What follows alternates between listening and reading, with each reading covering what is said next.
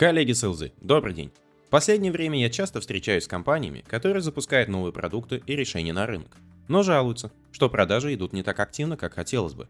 Особенно обидно то, что существующие клиенты, на которых возлагалось столько много ожиданий, практически отказались от покупки новых решений. Прослушав несколько десятков таких историй, становится очевидным, что все компании шли по одной и той же тропинке. Создали новый интересный продукт, подготовили отличные материалы с описанием всех его фич и преимуществ, провели тренинги для продавцов, заслали всех этих селзов крупным клиентам в надежде на быстрые продажи. Но циклы продаж длились несколько месяцев, а успешно закрытых продаж всего лишь единицы. Что приводит к этому результату? Конечно, множество разных факторов, но есть две основных ошибки, которые допускают селзы и сами компании. Первая ошибка – проведение тренингов только по продукту, но без обучения о том, как его продавать. Конечно, важно, чтобы сейлзы понимали, что за новый продукт, в чем его отличие от предыдущих версий и конкурентных предложений, и какие проблемы у клиента решает и в чем его ценность. Но отличное знание продукта не гарантирует того, что сейлс будет знать, как именно его продавать клиентам. Если же оставить это на усмотрение самих продавцов, то они начнут обучаться прямо в процессе. А обучение в процессе чаще всего означает множество проб и ошибок перед тем, как появятся первые результаты. Поэтому запуск любого нового продукта должен сопровождаться не только изучением спецификации продукта, но и обучению навыкам продажи конкретного решения. Не зря же у нас есть sales management, который должен взять на себя эту ответственность. Вторая ошибка – выставлять приоритет на продажу нового продукта самым крупным существующим клиентам.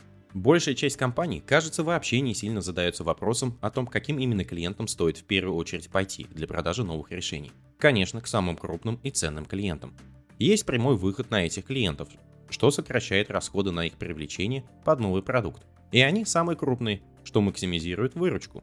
Все выглядит стройно и логично, кроме того, что селзы не получили необходимый опыт продаж нового решения, даже если первую ошибку компании не допускали. Как правило, в процессе продажи нового решения крупным компаниям возникает множество неожиданных, незнакомых и порой неприятных вопросов, на которые у селза нет быстрого и качественного ответа.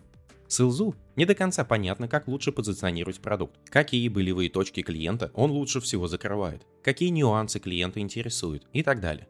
Все это не прибавляет уверенности у селза, так же как и у клиента относительно ценности продукта.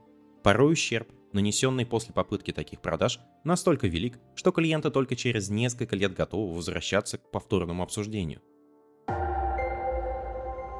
Как бы парадоксально это ни звучало для многих, но оптимальным способом, который максимизирует продажи в среднесрочной и долгосрочной перспективе, является выход на менее значимых клиентов. Во-первых, это отличная площадка для наработки опыта с илзами, так как таких клиентов обычно у компании значительно больше. Именно на встречах с этими клиентами можно понять, что работает, а что нет, и готовиться ко встречам с более серьезными компаниями.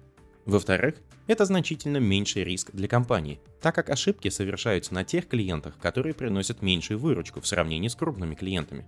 Если вы запускаете новый продукт и хотите, чтобы его продажи в B2B сфере были успешными, то убедитесь, что вы обучили селзов не только самому продукту, но и тому, как его продавать.